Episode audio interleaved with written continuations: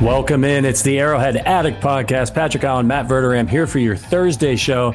And a really big week for us, Verderame, because this is the last time y'all are going to hear from us until some of you have the chance to meet us and see the show in person this weekend in Kansas City. How are you doing today, Verderame? I am doing apparently better than you. You're dealing with a, a migraine. I've I've been there. That is, you're also dealing with internet issues, which I've also certainly been there. To the point, I actually became a running joke on the podcast for about two months on end. So, uh, yeah. you you all might be hearing a lot more from me today. Uh, as I'm I'm willing to step up here. Listen, uh, I cannot wait to get to Kansas City. I am leaving tomorrow. I know you are as well. You are flying. I am driving. I will be there at about three o'clock in the afternoon Central Time. I am going to eat a lot of barbecue. And then if you guys, I'm assuming a lot of you, if you're on Twitter, you probably follow us already.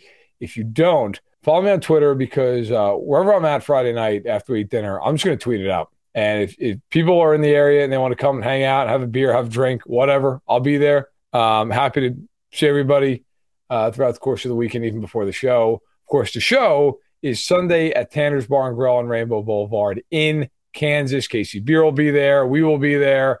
Uh, if you haven't RSVP'd, do so already. It does not guarantee you a seat, but it does allow you uh, to get extra raffle tickets, a whole bunch of other stuff. Um, I would suggest getting there early. Be there for like the early games. Um, and then obviously we will do a pregame and and then a live show and then a postgame show uh, during uh, Chiefs Broncos. So I I really hope they would win this game. If they don't, uh, the word apoplectic comes to mind. But that's that. Also, before we go any further, I will take this off Patrick's plate. We are sponsored by the Kansas City Beer Company. We're brought to you by them. KC Beer Co. is the largest locally owned brewery in Kansas City, and they're also the only brewery in KC to focus on German beer styles. I know I love the Pilsner, the Hefeweizen, the Dunkel, you name it. I love it. They do great stuff. If you haven't had it already, what, what's wrong with you? Get there. Even if you have to fly to get there, get there. Yeah. They actually brew their beer according to uh, Bavarian purity laws of, of, of 15, 16. They only use four ingredients malt, hops, water, and yeast. It's absolutely delicious. It's an award winning brewery and has a terrific lineup of brews. So, whatever type of beer you're into, KC Beer Co. has a style for you. Dare to be different and please drink responsibly. And of course, 21 and over. Don't be a, don't be a clown. All right. Yeah. So, got that all covered. You never drank, you never drank before you were 21, right? No, I'm, a, I'm an law abiding citizen. I'm a person. You're responsible. You're responsible. Right. Yeah. Yeah. That's right. I'm bringing, you know, I'm flying Southwest and I'm, you know, they let you check the two free bags. Beautiful. Guess what? I'm bringing my carry on. That's what the clothes are going to be in. Those other two bags, it's for for to fill up with KC beer and barbecue paraphernalia. That's great. I am going. I'm literally going to empty out my car, and I mean this genuinely. Um, other than the front two seats, and I'm just going to fold the air seats down of a Jeep, and I am just going to, load the car with KC beer. I want to have you enough. take those seats out. I just, just can fold them, them right the down. They just they like disappear. So yeah, I'm folding yeah. right down, and I'm looking to have enough. I'm gonna bring home enough beer that'll last me until the draft, and I go back out to Kansas City. So that that's the goal. Yeah. Um, I need like a fridge in the in the in the garage. Really, is what I need. I don't have yeah. that. Uh, but you don't have a basement fridge. Winter, that, you know, it should be fine just putting it out in the, the garage anyway. Um, yeah. No basement basement fridge.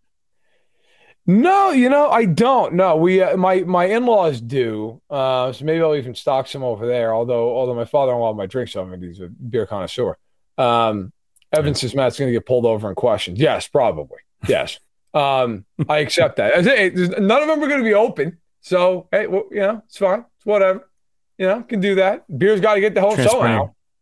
Going so, across state lines, though, I don't know. There's we'll watch out for that. Not shipping it. All right. um, yeah, so I'll I'll, I'll, I'll, be all right. But anyway, anyway, KC Beer Co. Get there. Can't wait. We're going to be there on Saturday doing some stuff. And then Sunday, they're going to join us uh, Tanner's Bar and Grill over on Rainbow Boulevard on the other side of the state line, just on the other side in Kansas. All right. So let's get into this. Chiefs and Broncos this week. It's the first time they're matching up this year. Uh, we we of course know the Chiefs are on a heater and a half against Denver. They've won 13 games in a row. I wrote about this. It's going to go up on Friday. Um, this is the fourth longest win streak by one team over another in NFL history. So it's tied for the for the fourth longest streak. I think the Chargers and Raiders. The Chargers beat the Raiders a whole bunch in the in the two thousands. Um, the dominance is getting to the point where it's borderline un, unparalleled. I mean, the, the longest streak ever for those wondering, the Dolphins beat the Bills every time they played them in the 1970s. So that was 20 straight games. That's the record. But the, the Chiefs are uh, putting it on Denver. Here's a fun game. I know you got a migraine, so I don't want to make you think too much. So in these 13 games, the Chiefs have started two different quarterbacks, Alex Smith and Patrick Mahomes. Denver has started seven. How many of those quarterbacks can you name? Oh God Almighty! A couple. This doesn't go back to Brock hilarious. Osweiler, does it? He's not. No, he's not one of them. It's not Brock. Oh God, I can't even remember the clown shows that they've had. Probably because my brain is swelling up. Uh, No, it's because they're terrible. Jesus, I can't remember. I can't remember any of the Broncos quarterbacks right now. None of these guys. Did they start? Um, God, I can't remember who was the guy that was starting for him for years. It was terrible, and then they. I, I'm I am a complete blank. This is great. All right. So I'll uh, I'll read to if you guys can guess it in the chat here. So Evan says Trevor Siemian. Yes, he started Siemian, three of the games. Siemian. Drew Lock started four of the games. That's right. And he says Paxton Lynch, which is true. He started the game against Mahomes in Mahomes' first start. The other four guys uh, are Peyton Manning, who started the first game of this streak, and Osweiler replaced him. Oh, isn't that Um, when Manning had like a meltdown? He threw like Four four interceptions and Yes. they benched him. Josh Maga had Yeah. like two of them. It was insane. Yeah. Yeah. So. Yeah, so those, that's four of them. Then they had Case Keenum for one season. He started twice. Then they had Teddy Bridgewater last year. And this is the one that everybody forgets. And Caleb just said it. Kudos to you, man. Joe Flacco. Joe Flacco was the one who started against Mahomes the game Mahomes got hurt. So they've had seven different quarterbacks over this stretch start games for them. They've had three different head coaches. Hackett's about to be the fourth. So it's been instability central over in Denver. But yes, this is the fourth longest streak in NFL history. The Chiefs are looking to, of course, elongate that. They have this game, and then in week 17, they match up on New Year's Day at home against Denver. Um, nine and three versus three and nine. Look, uh, my my thing with this is you have a game where you could really make a case like who's going to come out with vi- vim and vigor in this game and who's going to be flat. Like Denver's coming off a game where Lamar Jackson got hurt really early. The Broncos managed to score three field goals the entire game, and they were still winning 9 3 with less than a minute to go and found a way to lose 10 to 9. Kansas City seemingly built up the Cincinnati game like it was a Super Bowl in December and still managed to lose it. So I'll actually toss a question at you. Who comes out flat in this game? Is it Denver because they're three and nine and they they're they've been brutal recently? Is it Kansas City because they come off this loss and they put so much into it? Is it neither one or is it both? I think if anybody's coming out flat, it's Denver. Uh, just because of where they're at this season, it's completely lost. They seem to, many of them seem to dislike, actively dislike their quarterback. They probably don't have a lot of head, you know, faith in their head coach right now. And it, it this game just doesn't mean anything. Now they are at home, so they might be able to get juiced up a little bit for that, but it's not even in prime time. They got flexed out because they're so bad.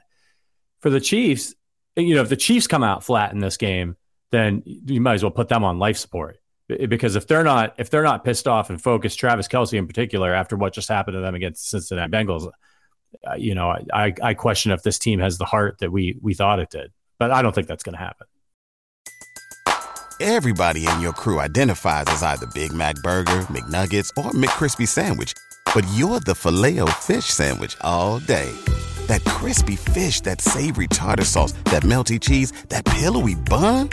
Yeah, you get it every time. And if you love the filet of fish, right now you can catch two of the classics you love for just $6. Limited time only. Price and participation may vary. Cannot be combined with any other offer. Single item at regular price. Ba da ba ba ba. Okay. So, by the way, before I answer my own question, injury report literally just dropped, exact same as yesterday. So Bolton limited with a groin, Kadarius Toney limited with a hamstring. Everybody else is full practice. So everybody else, barring something weird, should be able to play unless they they backslide. They should be good to go. Uh, Denver's has not come out yet. And Denver's missed Denver on on Wednesday. A lot of guys, a lot of guys, uh, highlighted by Dalton Risner, who of course uh, is a is a good guard for them, uh, and he's from Kansas State, uh, and Courtland Sutton with a hamstring. And it was said yesterday by uh, Nathaniel Hackett that he does not. I, I think the exact wording was doesn't look good for Courtland Sutton to play on Sunday. So that's obviously worth watching because Courtland Sutton is the best receiver on the Denver Broncos. We'll see if he practiced at all. Um, but it, look, it, it would be uh, it would be surprising if he's able to go. All right, I I think both teams are going to come out flat in this game because I think Denver is Denver to me is deader than hell at this point. I wonder if that Baltimore game is really fine. Is like the final nail in the coffin. Like you, you give up nine points against a backup quarterback, or excuse me, you score nine points, and then you lose against a backup quarterback in the final minute because you can't stop him from going like 90 yards. I, I just think if you're the defense, you've got to just be like, what, what are we doing? What, what are we doing at this point? Like, it's just so cooked emotionally. I wonder about the Chiefs, though, in this game from an emotional standpoint because they really built that Bengals game up. I mean, they talk crap, the whole deal. They're all into it.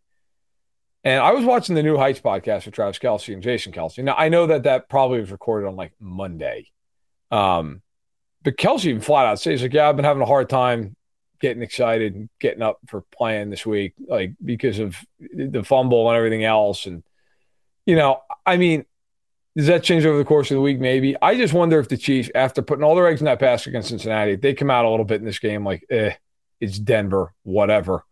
Um, I hope they don't. But that's my fear in this game is the Chiefs just come out very rote and underwhelming, and it takes them a while to get going. That doesn't mean they're going to lose. Uh, Denver can't score a point, but I, I could see the Chiefs coming out very sluggishly in this game. That's my two. That's my feel on it. Yeah, and you have to give Denver credit, at least on the defensive side of the ball, despite the fact that they're on a four-game losing streak and They've lost what eight. They're one for their last eight. They come out on defense every week and play hard. 17-10 lost to the Titans. 22 to 16 lost to Vegas and OT. They got railroaded by the Panthers. I don't know how that happened. 23 to 10, and then 10 to 9 against Baltimore. So, you know, it's it, is this the week that, that, that, the defenders throw in the towel and say the hell with this? Why are we why are we going out here killing ourselves? These guys can't score any points.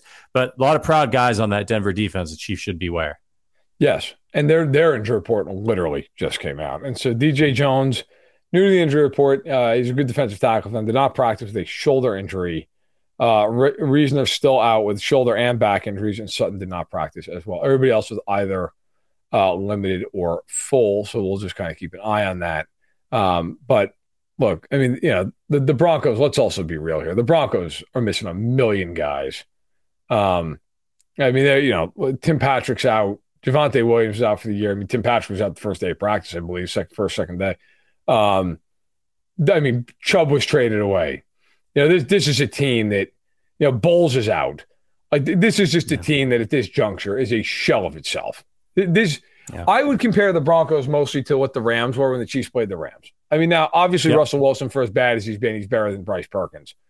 Uh, I think, but the the the rest, like it, it's otherwise very similar. Like it's a team with really no weapons to speak of. It's a team that defensively is good. I mean, Denver's better than the Rams defensively, but it's it's a team that's playing out the string.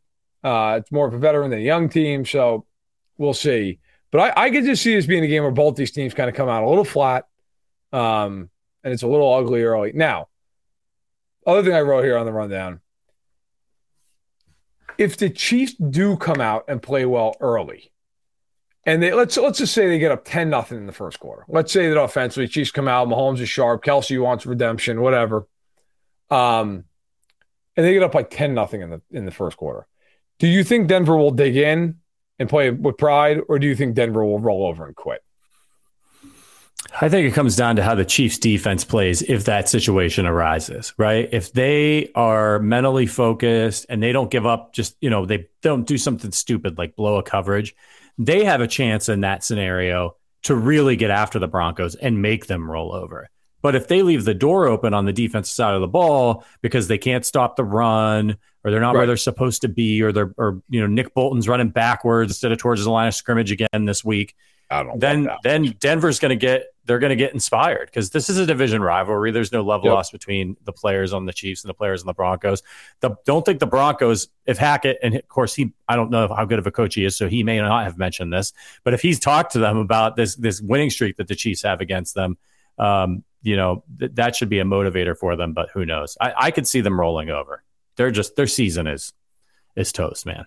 Yeah, I, I think it's really important that the Chiefs get up early in this game because I think if they do, I, I, don't know that I think Denver will quit. I think I think though their their fight will be taken out of them a little bit. It is. It, I think if if they know that they're down ten points against Kansas City, like just the way their offense has played this year, I think defensively it's going to be like, well, what's even the point? We're just, we're not going to win. Can't score. I will say this though: yeah. if you're the Broncos, this is your Super Bowl. This game, like this is because they're not they're not beating them in Arrowhead. They're not. That is the game I can see the Chiefs beating them by 30 points. This is the one game, like, if you're Denver. Now, I do think it hurts them actually that it came out of prime time. Like, if it's prime time, it's yeah. your building, prime time, you know, like, I think it actually does hurt Denver a hell of a lot more. It hurts the Chiefs. It came out of prime time because with Denver, it's like, all right, that's just another game, and it's not even a standalone. It's a 405 game. Like it's just a it's just a late game because they're out in you know mountain time. Um, that I think does kind of hurt them a little bit. what do you think their crowd will be like? I mean, I think you're sitting there. Answer this game. Yeah, like would a you rather would you rather go watch your terrible Broncos team at an afternoon game, not Sunday Night Football, play the Chiefs, or would you rather get your Christmas shopping done? Like I'm serious. Right. People think about this stuff. Like they're like, man, I'm selling these tickets to. I don't want. Don't no. sell them to Chiefs fans. I got shit to do. It's the holidays are coming. I, I think I think it's going to be very to start the game, a very apathetic crowd. A very, I think you're gonna have a lot of Chiefs fans at the game. I do. I mean, let's be honest. If you if if you were a Broncos fan, would you want to go watch this? And if you're a Broncos fan, you got to look at it from the other side of it too. A lot of Broncos fans are probably going to sit there and say, "Look, we're going to get killed this week." I mean, let's be real. I mean, if, if you're a Broncos fan, you're not like it's like when the Chiefs sucked and the Broncos had Manning. You weren't like, "Man, can't wait to watch this game."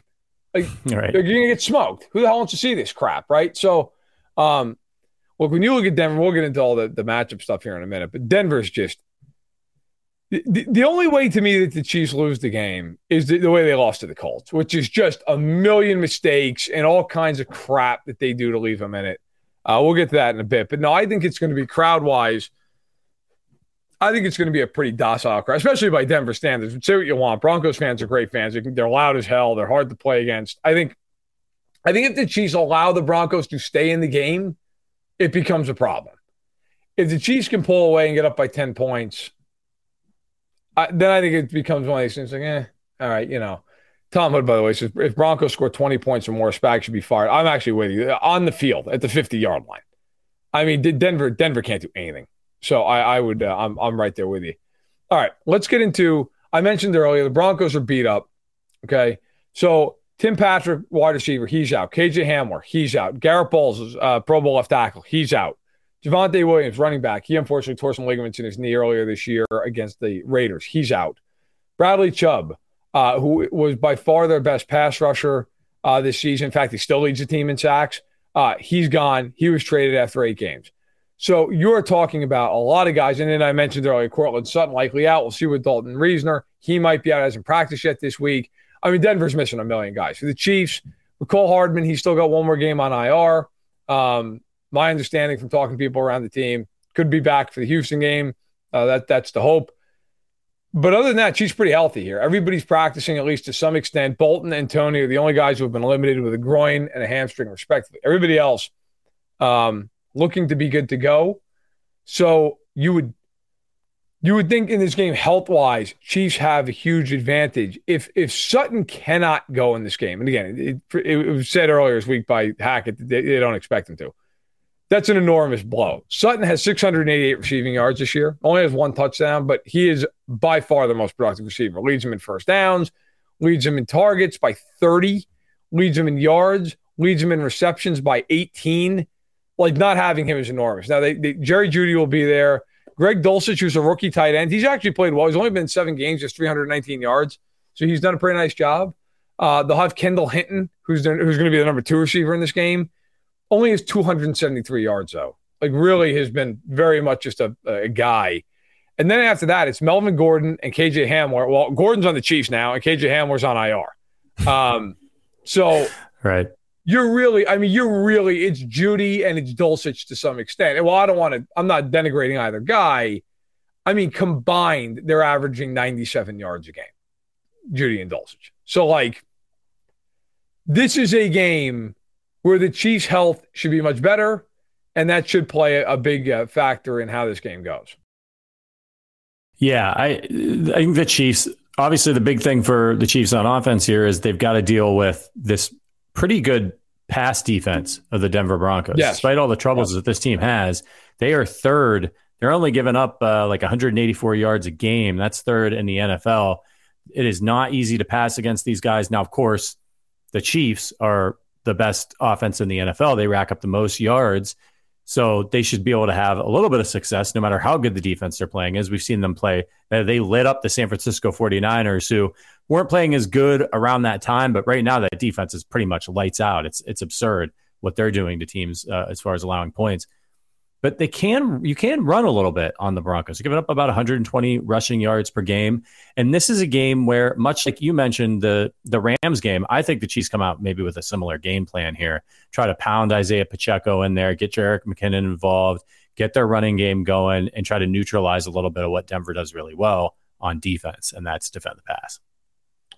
Yeah, look, you know, and we're going to get into their numbers here in a second, but Denver's defense is really, really good. Now, I, I talked about this with Ben Heisler on the show this afternoon. We're talking about the, the gambling aspects of the game. Um, I'm very interested with Denver this week in terms of like defensively. Look, I, I think they're absolutely very good defense, but it's also a little bit of a weird thing to evaluate because their offense is so bad that if you're the opposition, like you're not going to be aggressive against that defense. You're not going to take chances. You're not going to try to really stretch them. Why would you? I mean, basically, you know, you need about 17 to 20 points to win the game. You just don't want to turn the ball over. You want to play field position, right? I mean, that doesn't mean Denver's not a very good, capable defense. I'm not. I'm not trying to throw them under the bus. I think they are. I'm just saying it's a game where I do wonder like how many teams have really tried to throw the ball a ton against Denver? Why would you? I mean, realistically, why wouldn't you just run the ball at them, play a ball control style attack? I mean, if you're up 10 points on Denver, the game's over. So, I, I mean, you would, I, one would think you would run the ball. Plus, Denver's trailing a lot. So you're going to run the ball. You're going to play that style. Um, I think if the Chiefs execute, they'll be fine. Like the one thing with Denver, and, and again, we're going to get to the stats here in just a second, not a great pass rushing team like with Chubb not being there now, um, like Dre'Mont Jones leads the team with five and a half sacks. After that, it's Baron Browning with three and a half. I actually like him. He's a good looking rookie. Uh, three and a half sacks. And then it's like one and a half, one. DeShawn Williams is two sacks, one, one, two, one and a half, two and a half. Like it's just, it's not, there's nobody on that team without Chubb. Like, that guy's a big time pass rusher. So I think in this game, like if the Chiefs just decide like they're going to drop back and throw the ball, like Surtain is incredible. He's a great corner, and he's going to shut down whoever he goes against. I don't know that they're shutting Kelce down. I don't think anybody can guard Kelce. Justin Simmons is a terrific safety. He's not guarding Kelce one on one. So like, that's where I kind of fall on this. Like I, I think Denver is very good defensively. I don't know that they're the dominant defense that some of these stats lay out because of the offense in a weird way, almost helping the statistics because nobody has to be aggressive against them. Yeah, and that's a that's a fair point. They're so putrid on it's offense. It's like there's the bottom, and then there's ten feet of crap, and then there's the Broncos offense. Um, I mean, th- th- this could be a game, like, and this this game could tell us a lot about the Chiefs' defense because I'm not too high on them right now. And and maybe I'm being a little unfair. You know, Cincinnati's got one of the better offenses in the league. They're on the rise. They struggled with them, but they're one of the best offenses in the league. But yep. this is a game where I got annoyed, and maybe this isn't fair either, but I got annoyed when they gave up a touchdown to the Rams. Like I was annoyed. I was like, they should not be giving up a touchdown. They they should be holding this team to three points, six points. Like they should not be able to get in the end zone against our defense. And I feel the same way going into this game against the Broncos. Like the Chiefs should not allow a touchdown in this game. I, I, I hear that. I mean, my feeling on it is if, if they allow one, I can live with it. They better not allow any more than that. Like Denver, Denver can't score. I if they give up more than 13 points in this game, I'm going to be pretty annoyed. Denver is an absolute car wreck of an offense. Now they average right. like just under 14 a game, but that factors in earlier in the year when they had all their guys, okay, and they had Sutton, and they had Javonte Williams, and they had Garett Bolles. I mean, this team is a skeleton crew. They're they're brutal. Now, the Chiefs defense, look, I've I've killed them all week long, and rightfully so. Okay, uh, most people have. I will say this though, if you want to look at it from a an honest perspective, they've been an average defense statistically this season. They've been an average defense. They're right in down the middle on most statistics in, in the in the league. The only thing they're really bad at is in the red zone. They're terrible in the red zone. Which that ought to be interesting this week because Denver is by a mile the worst offense in the red zone. So that that should right. be quite a matchup. But you know, when they played the Colts, I know they lost the game in ridiculous fashion. The defense was great in that game. They didn't lose because of the defense. They lost because their offense and their special teams just, just conspired to essentially bet against them and give the game away. You know, defensively, when they've played underwhelming teams, they've been good against them. They were very good against Jacksonville. They were very good against Tennessee. I, I, they had one drive where Tennessee ran the ball up the field on them. Other than that, the Chiefs really shut them down defensively. Um, they were very good against the Cardinals early in the year. You know, they were they were excellent against the Rams. I mean, they gave 10 points. So this is a defense that when it's played bad offenses, it's largely shut down. The Bucs are the only like weird one, but that's a game where, frankly, the Chiefs were up twenty-one to three, and it became a thing where like the Bucs just threw the ball every single down, and the Chiefs are kind of trading time for points. I mean, the Bucs never got close in that game. I, I got to be fair. Like the Chiefs, they scare the hell out of you sometimes defensively the way they play, but when they've played bad teams, they've largely done well defensively. They don't give up a ton of points. It's not like they've just been like giving up a crap ton of points to these teams. So I think the Chiefs defense will play okay in this game. Um, my concern, honestly, is offensively. Like, is it just going to be a game where do they come out pissed off and they and they roll up 27 points and they just blow them out, or is it one of these games where they turn the ball over and they take penalties and they're they're kind of out to lunch and the play calling doesn't make sense and it's seven to six at halftime and you know, and and as uh, Jake says, I'm so stoked to see Verderame live and in person on Sunday. Well, let me tell you, Jake, if this game's close, you're going to see one hell of one because I, I, will yeah. lose my mind if they're close with this team. But I have a feeling they're going to be because I I just I have a weird feeling about this game from an emotional perspective. I really do. We're gonna, and I hate to disappoint you, Jake. We're gonna try to keep it family friendly at Tanner's. We so are. we're gonna try to keep a lid on on yes. the f bombs um, for Verderame families could be in there. But yeah, I like, I agree with you. I, I think the Chiefs, I'm really interested to see how the offense responds in this game because is as stout as Denver's defense can be. I think a lot has to do with with Juju Smith Schuster in this game. How right is he? Is he out there? Uh, you know, is he able to contribute in a meaningful way? I think if he is, I know Kelce's going to come to play. I just I I find it hard to believe Travis Kelce averages about a fumble a year, right? Like he's not happy about what happened. He wants to get that wash that bad taste out of his mouth. If sure. you saw Mahomes on the sideline after that game, he was banging his helmet on the on uh, he was pissed. So I think Mahomes, Kelce, they're going to be ready to roll. that doesn't mean that, that, that it's impossible for them to meet resistance, but if if Juju Smith Schuster's rolling and and he's back, I think I think Denver's going to have a tough time stopping this team. I saw somebody in the chat asked if um if we thought Kadarius Toney would be out there. Um, look, he's been limited. I mean, and I'm interested in your thoughts on this vertigo. My my thinking with Toney is he's he's suffered from hamstring injuries. He had one earlier this year in New York. Now he's had one in Kansas City. Those are notorious for lingering. Just just yep. ask Julio Jones the Chiefs really need that guy and his dyna- dynamicism for the playoffs. This game against Denver, I know if you guys healthy, you want him out there, but if they have even a question of whether or not he needs more rest, rest the Chiefs have enough on offense to win this game. There's no reason to rush him back out there and set him back and reset the yep. clock. You know, I, I, want him. I want him for the Seattle game. I want him for the first round of the playoffs. Totally agree. Um, I don't know. Look, I think you can't you can't risk it. If he's not ready to go, then he, he can't play. I mean, I, there's no reason to be trotting him out there, um, and and taking any any real chance. Um, there's just no there's no point. There's no point.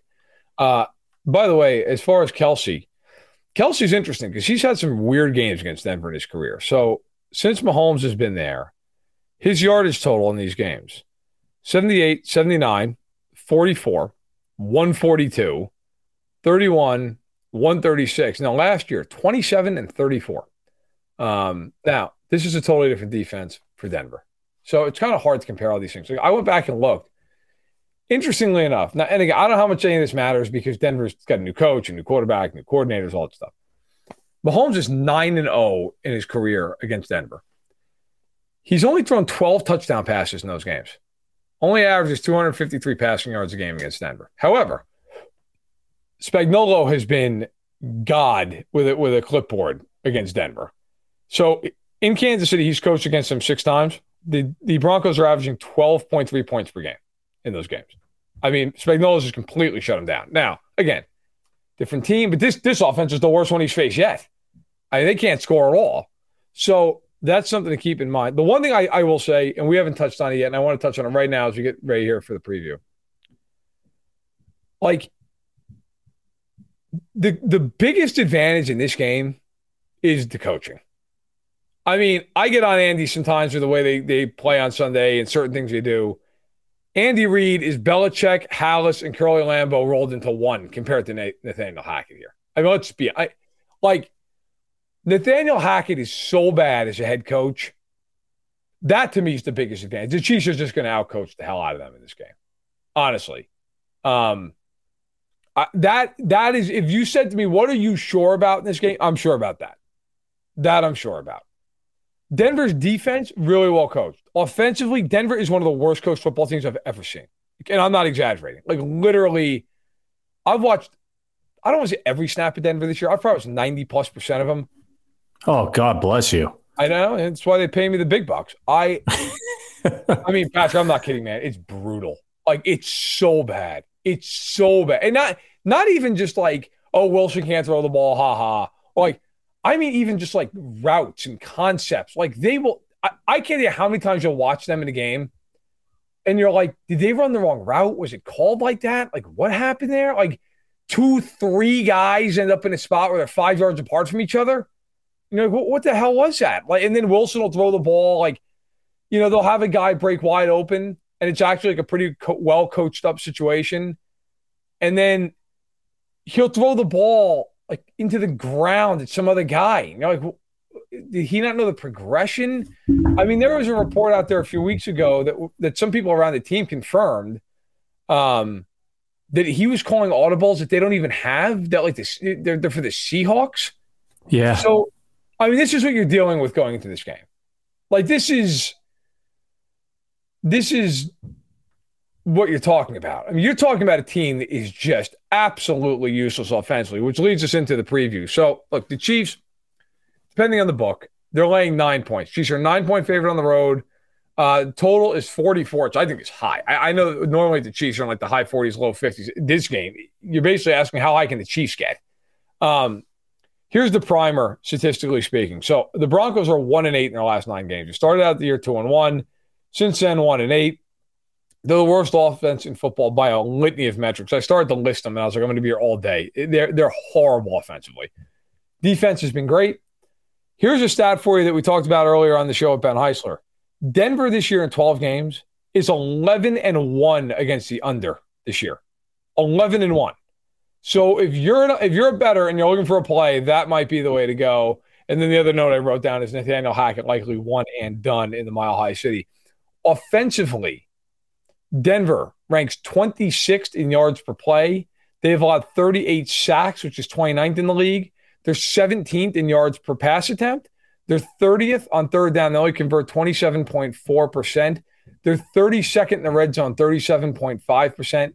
And they are they are both dead last in yards and in points per drive. So they are they're bad, man. Like there's there's no other way to put it. Um, now defensively, They're fourth in yards per play against. They're first in yards per pass attempt. They are 19th in yards per carry against. So you can run on them, as, as Patrick mentioned earlier. Here's one thing I thought was interesting, though. They're fourth in blitz rate. They blitz a ton, but they're only 15th in pressure rate and 15th in sacks. So they blitz a lot. They don't get home a ton. They're about average in terms of getting home. And of course, now without Chubb, a little below average.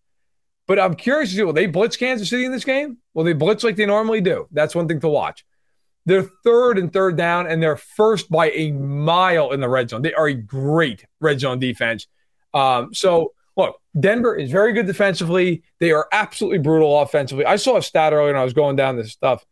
The Broncos this year have punted 72 times. 72 times. Nobody else has punted more than 66. 72 times for Denver. The Chiefs have punted 31 times. Denver's more than like doubled the punt total for Kansas City. I mean that that that's how bad they have been offensively, but obviously again, a very good defense. It also defense is on the field all day long for Denver. They're uh, constantly out there, but they've they've held up. It is staggering how bad they've been offensively.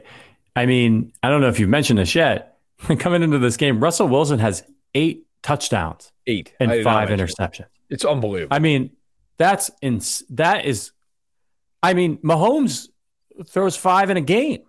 Sometimes they can't score, and that's why I'm really looking for this Chiefs defense to step up. And one thing about Russell Wilson is he doesn't he doesn't turn the ball over a lot interception wise is he's only thrown five interceptions throughout the year. So that's that's not terrible.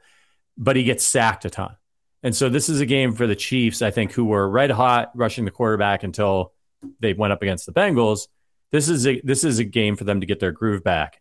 But I'm interested to hear from you in his career, not necessarily this year. Um, but you know what? He's actually, I'll give him this. Russell Wilson's still throwing, he's still trying the deep ball. He's got completions of 55, 51, 47, 66, uh, 67. So he'll right. still chuck it up there, right? He's not good at matriculating the ball down the field. If you're Spagnuolo in this game, do you blitz like crazy and and allow for potential bad matchups down the field where he's able to chuck one up? Or do you play more conservatively against this offense and just you know make them move the ball down the field?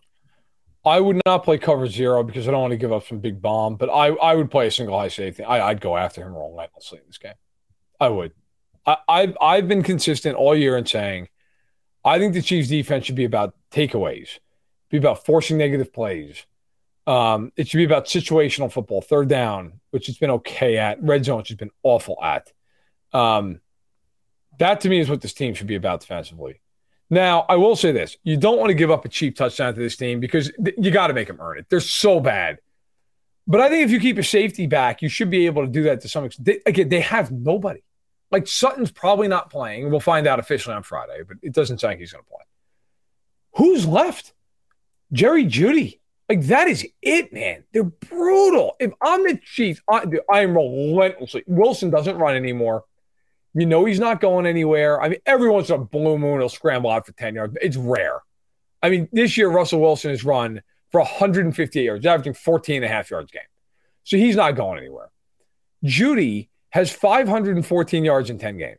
Okay. If you look at his game log, the first game of the year, he had 100 yards. He's not touched 100 since. His games the rest of the year, here, here are the totals 11, 17, 53, 53, 54, 96 against the Jets, 63, 0, 65.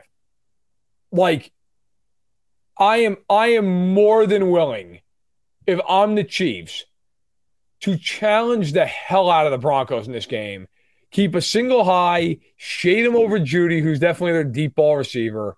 Okay, I think he's got like four or five plays over 30 yards. And say, go ahead and beat me. Because Kendall Hinton, listen, it was a nice story he was forced. People might remember that name. He was forced to play quarterback for them during that COVID year when when they had no quarterbacks left, and he had played at like Wake Forest. Um, I mean, this year his receiving totals in these games 20, 27, 39, 8, 14, 62, 57, 35, and 11. He's the number two receiver on this team if something doesn't play. Like, he's got three catches over 30 yards. If I'm the Chiefs, I'm, I'm just going after Wilson and saying, you know what, man?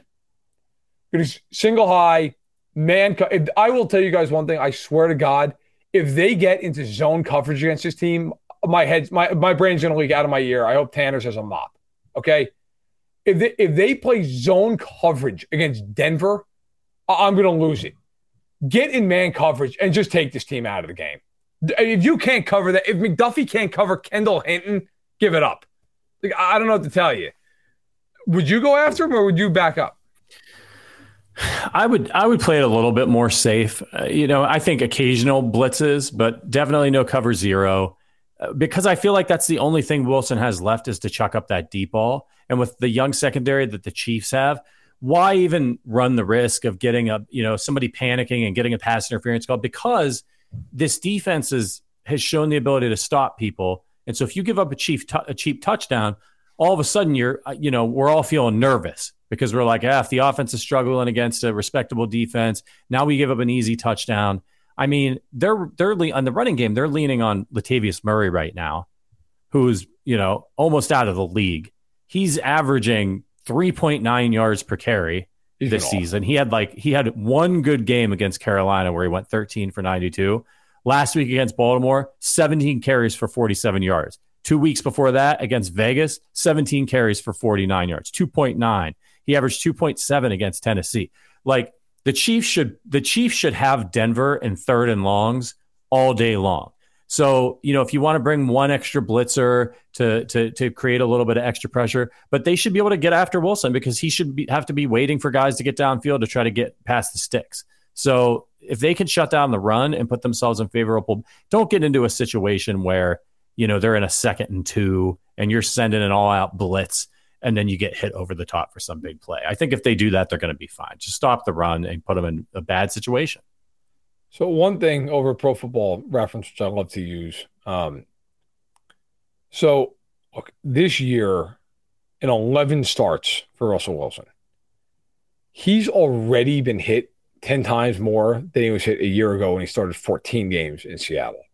Um, he has done nothing in terms of play action yardage. Like every year, he's over a thousand yards play action passing. This year, he's at 576. So, like, obviously, he has five more games to go, but he's he's on pace for like 800.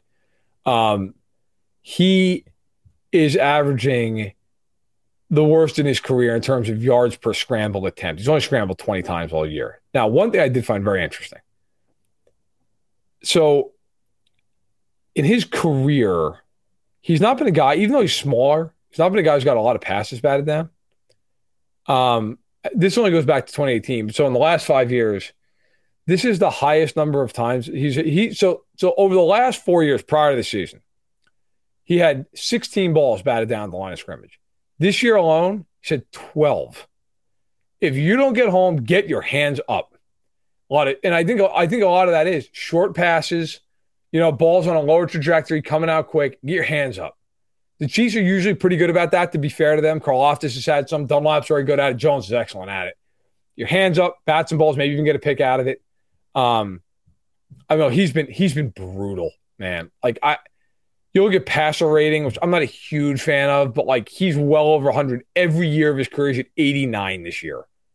Like it's you know his passing touchdown percentage, which like 100 is average. The worst he's ever been before this is 94. He's typically well over 100. He's at 76 this year. Like it's if you're the Chiefs, for the love of God, man, get him under some pressure and go after him. Like I, I just he's taken 37 sacks in 11 games. Sometimes he'll take big sacks. Like he'll he'll he'll scramble backwards instead of sideways, and he'll you could sack him for 12, 13 yard losses. Like I, I think no matter how they play him, what in terms of aggressiveness and blitzing and whatnot, the only thing I'll say in this game, I say I feel like almost every week because I truly believe this. You have the you have the horses. Get in man coverage. Get in man coverage in this game don't give him a bunch of easy throws. These receivers are not Ja'Marr Chase and Tee Higgins and Tyler Boyd. They are horrendous. Get up on the line of scrimmage and challenge them. I mean, this this is not that difficult. If you can't beat this offense up, you have like like five alarm fire problems. And it's a chance for the Chiefs defense to gain some confidence, especially after last week where they couldn't get a stop when they needed one. This is an offense. Come in here, take them to task, do your thing, get a little bit of swagger. This Chiefs defense does not have any swagger when they're out there, no matter who they're playing. Um, I'd love to see him playing more downhill, playing playing with speed, run into the ball character, run into the ball carrier. This migraine, run into the ball carrier. You know, instead of just they so often, particularly against Cincinnati, they were just waiting for the ball carrier to come to them. Yeah. And it's like, oh yeah, I'm standing at the sticks. I'll just wait for him to get here and make sure I don't miss his tackle. And then they'd miss the tackle anyway. Um, uh, Doug in, in, Kansas says, um, Matt and Patrick, do you think Juju uh, has too many hits to the head is okay? Have you heard anything this week, Verderame, about him? Last week, he did get hit in the head. He's coming off the concussion. He goes in the tent, came back in the game, didn't do anything. Has there been any talk about him? Not in the protocol, not in the injury report. So, um, appears to be fine. You know, I mean, you never know, but uh, I mean, he, he appears to be fine. I, I don't, I have not asked um, because he's not put on the report. So, if he's not on the report, team's telling you he's good. Um, yeah, the, the head thing against Cincinnati wasn't it like he like hit into the turf, like he dove or something, or he fell was, forward. Was, as I as I remember, he got yeah, he kind of got like whacked in the back and, and fell on, on his face. Yeah. Is what I yeah. in my mind yeah. the picture from the replay. Um, by the way, let me tell you something. Is, film Friday is coming out tomorrow, and I went back and I watched the film of that game. I would not advise that people sit back and watch the defensive film of that game. That is, you think it was bad watching it live? Go rewatch that and count the mistakes. And I, I hope you have a calculator because just wrong coverage, not getting it drop deep enough, blowing a coverage because you don't understand where you're supposed to be on the field, four man rush with no stunts or twists. Oh my God, that game. We could have done a film for I could have broke this down for two hours. How how many times that they just made mistake after mistake after mistake. I mean, just how, how much of it do you think was scheme versus the poor play? Like if you had to divide it up in percentages, scheme versus poor play. Uh, I'd say poor play 60, scheme 40. I thought that okay. I thought the scheme was really bad.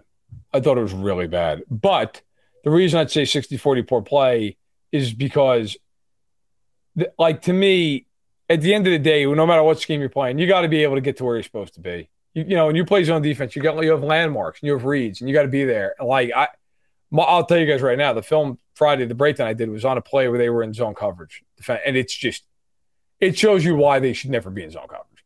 And I and I actually said it in the video. I, of course, I didn't break down two plays in a row. It would for 20 minutes.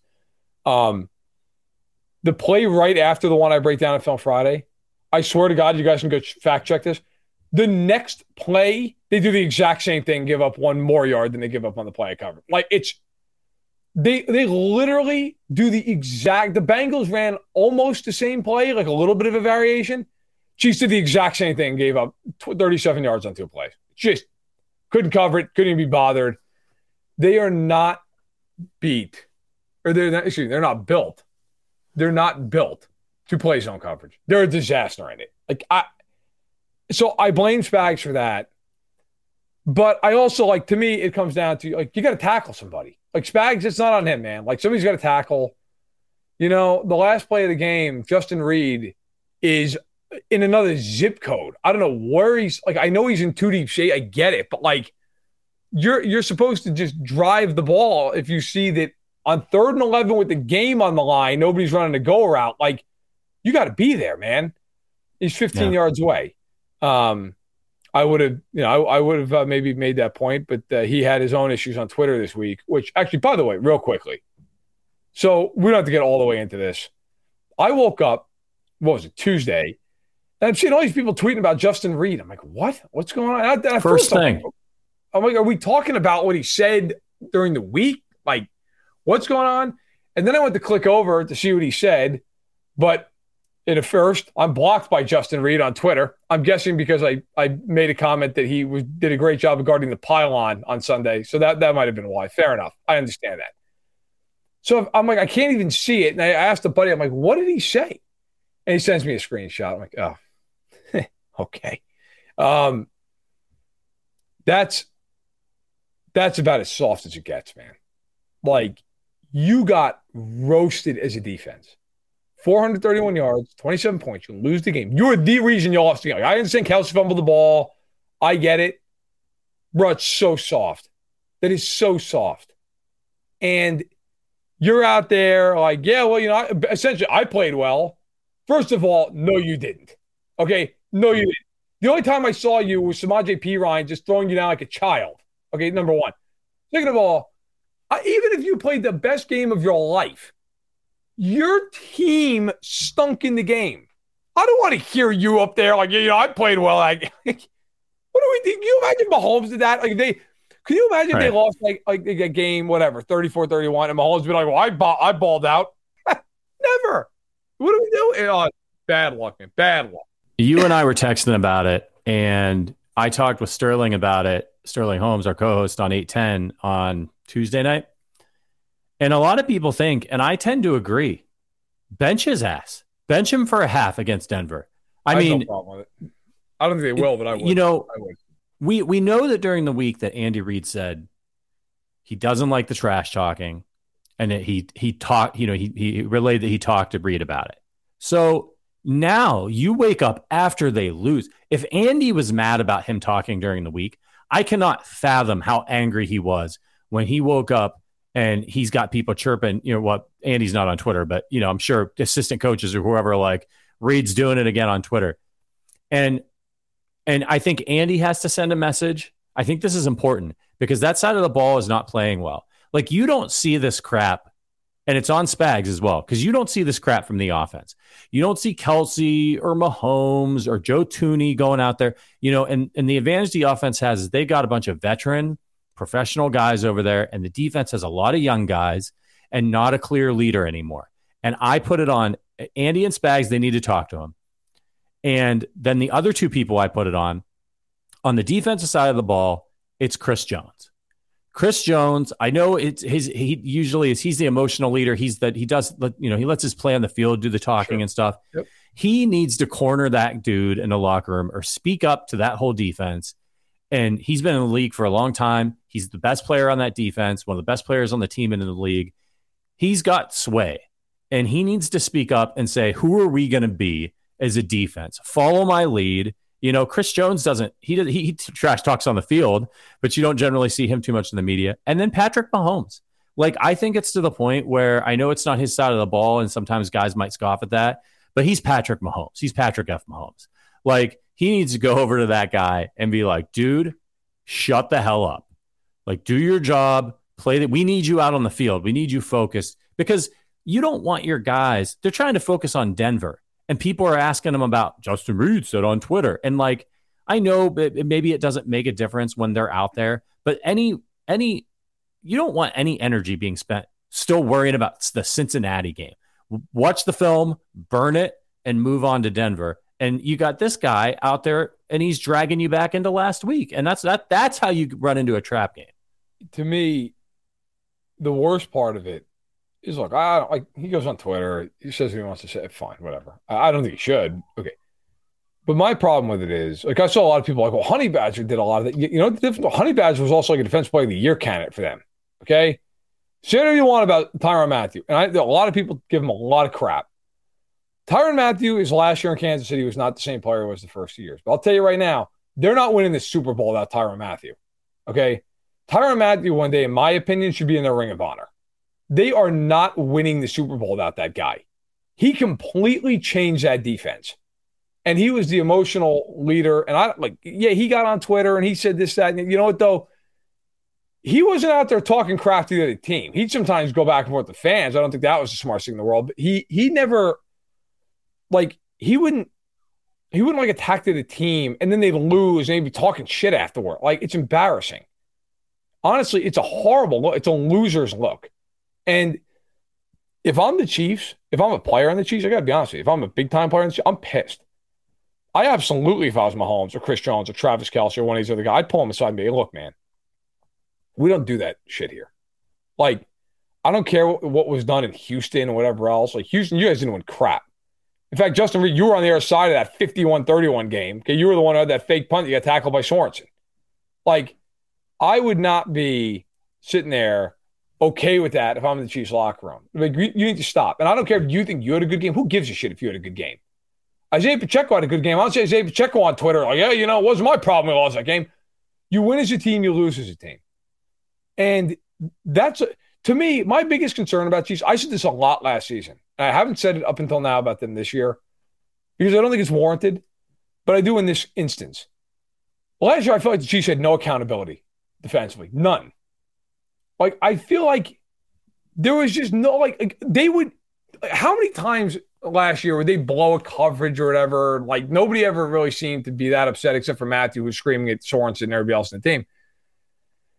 Against Cincinnati, when Kelce fumbled the ball, you could see how pissed off he was. Like, it, it visibly bothered him. If you watch his new podcast, yeah. like, it still is bothering him.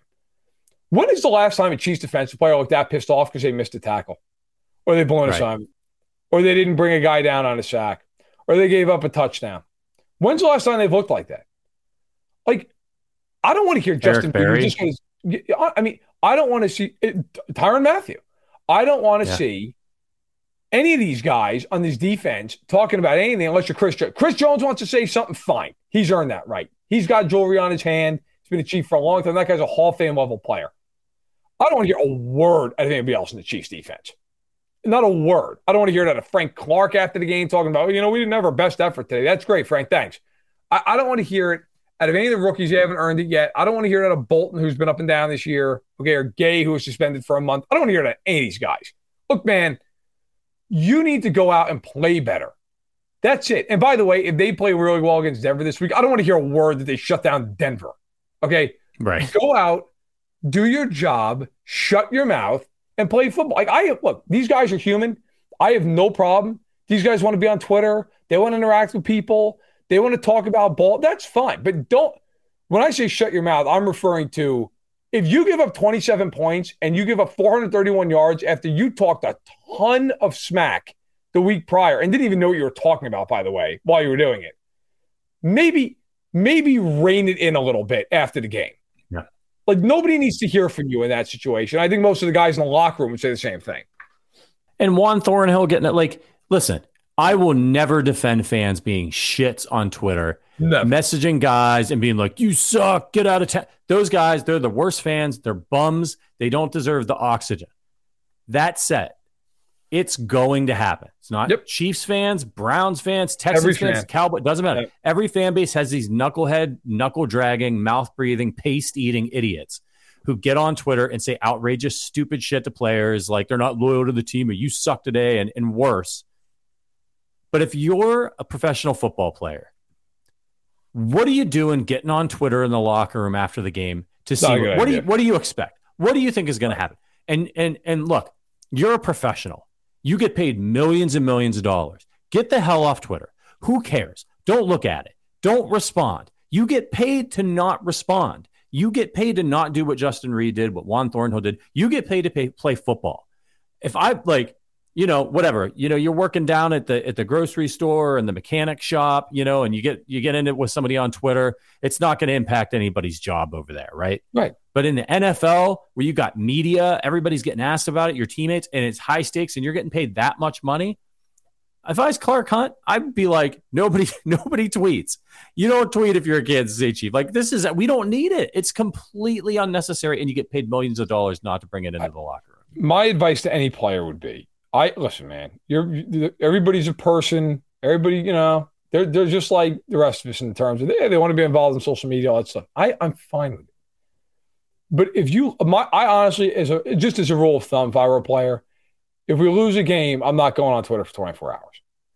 It, just because it gives you time to cool, cool down. You know, emotions are running high.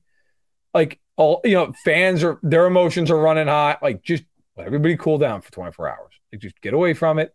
You win the game, whatever. You want to go on there and t- fine, who cares? But you lose the game, I'd back away from it for a little bit because nothing good's going to happen. Nothing good's going to happen. There are times that, and I am I am far from the, uh, the, the public figure or an NFL player is, but like there are times I've thought about tweeting things I have an opinion on, and I'm like, you know, it's not worth it. It's just not worth it. Yep. You know, don't click send, man. Like sometimes you don't have to have an opinion on everything. You don't have to have a commentary on everything. And yeah, you're right. Like Juan Thornhill didn't say anything necessarily wrong, but he's going to get crapped on for it because they just lost the game. He didn't play particularly well, right? I mean, he was on the unit that played poorly. Like, I, I just think Justin Reid in that moment on, on Tuesday morning, dude, just just stop. Just don't say anything. E- even if you think what you tweeted, leave it to yourself. Like, just right. keep it to yourself, man. You're not. I'm never going to be the person who's you know that famous like shut up and dribble. Like, I don't. I don't believe that. I think that's garbage. Like you are a human being. You're you just happen to be a professional football player. That's fine. You have every right to give your thoughts on anything you want to give it on. But in that instance, when you just got yoked, I mean, maybe it's not the best idea for you. Like for you as a player and a person and an athlete, it's not the best idea to open your mouth and be like, well, you know, I actually think we played well that game. No, you didn't. Like, I watched the tape, Justin. You did not play well in that game. And were you the biggest problem on that defense? No, but you're part of the defense. And you're the one who talked. You're the one who was like, oh, I'll tell you what, we're going to shut them all down. Uh, no, you're not actually. So it is. All right, look, let's move on real quick here before we go. And we head to Kansas City here. When 20, less 24 hours, we'll be there. Um, what is your prediction for the Chiefs and the Broncos? Do you think they win? Do you think they cover the spread? Where do you fall on this? I really wanted to predict just a, a, a total Chiefs blowout, you know, 40 to four in this game, you know, two safeties. Like I just, I, I really wanted to, but like this, I, I, I'm having some trust issues with the Chiefs right now. I think they're going to be fine, but I kind of am leaning in, in your direction that they may struggle a little bit, come out a little flat or be a little wonky early on after that game against Cincinnati until they get their heads screwed on straight. So I've got this game. Uh, I think Chiefs win. Chiefs 24, Broncos 12. I, I think they're going to come out and just give up field goals in this one, but I think the Chiefs might have some red zone struggles and, and we get frustrated. Um, but if this game, if that 24 isn't put up early and it's, you know, it's a close, it's like a one score game going into the fourth quarter. Yeah. Listen, don't bring your kids to Tanner's. That's all I got to say. Because we're, it, it's going to be, it's going to be tough. You yeah, see a grown man, four grown men cry. Uh, it, you know, it's not going to be pretty. Yeah. Uh, I have this game 23 to 13 Chiefs. I wouldn't touch the spread if I was a gambler in this game. I would take the under. I think the under is going to hit. Uh, look, I, I don't. The reason I can't, like, I can't get to the idea that Denver is actually going to beat them because Denver is just so inept. I, I just can't. I, I think Denver is so bad. I think it would take the Chiefs doing what they did against the Colts, like just a full blown meltdown. You know, turnovers yeah. deep in their own territory, a pick six, a crap like that. Like just the kind of the kind of game that you, like is just a, is nightmare fuel. You know, a pick six to Surtain, a strip sack, a scoop and score, like stuff like that. I I think that's what it would take. So in in that realm, if I'm the Chiefs, I got to be honest. Offensively, I do what a lot of teams do against Denver. I'd be pretty conservative. I'd run the ball at Pacheco. I'd get the ball out of Mahomes' hands quickly. I'd tell him all week long, man, if, if there's not an easy throw to make, just throw it away. Just throw it away. Don't turn it over. That is the biggest thing I want to see in this game. So help me God. If they turn the ball over against Denver, I'm going to lose my mind. They have played 12 games this year. They have turned the ball over in 10 of them. Stop turning the fucking ball over. That is my yeah. number one thing in this game. If they turn the ball over against this team, it's the only way they're going to lose. It is the only way they're losing this game. So I am picking the Chiefs 23 to 13. I think it's right around the spread. Could I see it being a seven point game? Yeah. Could I see it being a 13 point game? Yeah. I'll split the difference and say 10. Um, is there a world where the Chiefs just blow their doors off? Yeah, there is. I mean, there's there's a world where Denver just comes out flat and Mahomes comes out smoking and the Chiefs win this thing like 31 to 6. But I Denver's only lost by more than one score once this season. So uh, I'll say I'll say like 23-13. Um, I like Clinton's 66-10 Chiefs. Why not run it back to 67? Which yeah. uh, I know what you're talking about. That Chiefs Bears game, I believe, right? Wasn't that crazy story like that? Uh, the preseason game. But that's where I'm at. And, and somebody asked, uh, I think it was Jake, what bar I'm hitting on Friday. I don't know yet, but I'm going to tweet it out. I'm going to tweet it out. So follow me on Twitter if you don't already. Um, and I'll keep people updated. I know I'm getting in around three. I'm going to drop my bags off the hotel. Um, well, who am I kidding? I'm to drop a bag off. I, we're there for three days. I'm, I'm like packing a, a like a Target bag. And then, uh, Yeah, uh, we're gonna go to dinner. I'm not even sure. Yeah, you know, I'm not sure exactly what that's gonna look like yet. And then after dinner, then yeah, then I'm I'm wide open, and I'll be out and about for hours on end. So I will I will tweet out where I am, and if you guys want to come out and find us, um, do it, and we'll be there having some beers. Yeah, absolutely. Uh, I think Sterling and I are going to try to catch the KU Mizzou game at the Peanut. Um, so just a heads up to any of our listeners, if you want to come by and say hi on Friday, I think that game's at 4:45, and then we're going to get some. That's food, on Saturday. the bars. Uh, sa- uh, Saturday, yeah. I'm sorry. Um, yeah, I've got my I've got my times mixed up here. Um, is that game on Saturday? Yes. Is it? Oh, I got I got to talk to Sterling. Um, yeah, and we'll be out on Friday hitting some dinner and, and stuff as well. So um, we'll be looking forward to meeting you guys. So again, the link is in the description of this video. We are just about out of RSVPs. Tanner's has got like a uh, you know they got a capacity. It's not it doesn't fit a thousand people. So it's almost it's almost all filled up. Again, RSVPing does not guarantee you a seat. So remember the game's at 305. We're going to start our pregame podcast a little over an hour before kickoff. Um, but you know, the place opens at 11. I would suggest like Verderame did, RSVP, get get that ticket because what that ticket gets you is five additional raffle tickets to all the shit we're going to be giving away throughout the course of the evening. Um, and uh, the first 50 of you to check in with us with a ticket get a really awesome prize. And I can just tell you right now, it is a hat, and I don't have the uh, the logo on it, but I'll tweet it out a little bit later. But it is a hat with a with a goat logo, uh, and I believe we got the Mahomes ones printed out. So uh, it's a goat on a hat, the number 15. It's got the Mahomes hair. Um, and then I think we made a Kelce one too. So I don't know exactly which all ones we got printed or what, which ones we'll have, but they're really rad. There's only going to be 50 of them. They're not for sale. Um, and so it, will be a pretty cool uh, keepsake from this event if you're one of the first 50 to check in with us. And you want to get in there and get your table. And why not make a day of it? We're going to be setting up, getting things ready around uh, around noon, twelve thirty. We'll start probably doing raffles and things like that. But when the games kick off, we're going to be sitting like we're going to be setting up and doing sound checks and stuff, man. But like we're going to be in the bar, we're going to be hanging out, shaking hands, talking to you, getting to know you guys, and rooting like hell for the New York Jets. Um, go Jets, yeah. man! I mean, like if the, you know that that's the game for us all to watch because if the Jets win that one, Chiefs got a chance to get back on top in the AFC. By the uh, way, they, they can clinch the division this weekend. We should note that real quick. Right. The Chiefs can clinch AFC West. They need to win, and the Chargers need to lose. So uh, we could have a party, uh, Tanner's, uh, well into the night, depending on how this all shakes yeah. out. Chiefs need to win. Chargers need to lose. That's enough. It would be the seventh straight AFC West championship. Yeah, and the Chargers are playing the Dolphins. They're the ones that got flexed into Sunday night. Dolphins coming off a loss to the 49ers. They're trying to get back on track. So, like a perfect day in my mind is the Jets knock off the Bills, the Chiefs yep. curb stomp the Broncos, and oh, then gosh. we're all sitting there a few drinks in watching and rooting on the Dolphins, who will still be, uh, you know, behind Kansas City in the standings to take out the Chargers to clinch the AFC West for the Chiefs. So that sounds like a damn good day of football for me. Um, I might not make my plane on Monday, to be honest with you, if all that goes down. But that's all right. I'll be stuck in Kansas City. Better better places to be stuck, right? That's right. That's right. I uh so I'm taking my car. I can leave whenever the hell I want. All right. Yeah. Listen, everybody. Yeah, I may have to I may have to hitch a ride home with you if I miss my flight. Pay the gas, you do whatever. Uh, all right, listen, everyone. Thank you for being here. Love having you part of the Arrowhead Addict podcast. As always, not only the people who are here in in uh, real time, which of course you people are the MVPs of the show, but also all the all of you that listen afterwards.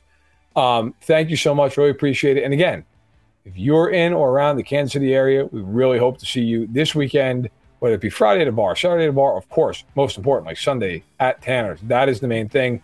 Really want to see everybody there. Uh, we're going to go out of our way to spend time with people and, and, and really make it a good time, be really inclusive. So, um, can't wait. Looking forward to it. And uh, we will we will see you all really, really soon. So until then, for Patrick Allen, I am Matt Verderame. This has been the Arrowhead Addict podcast presented by the KC Beer.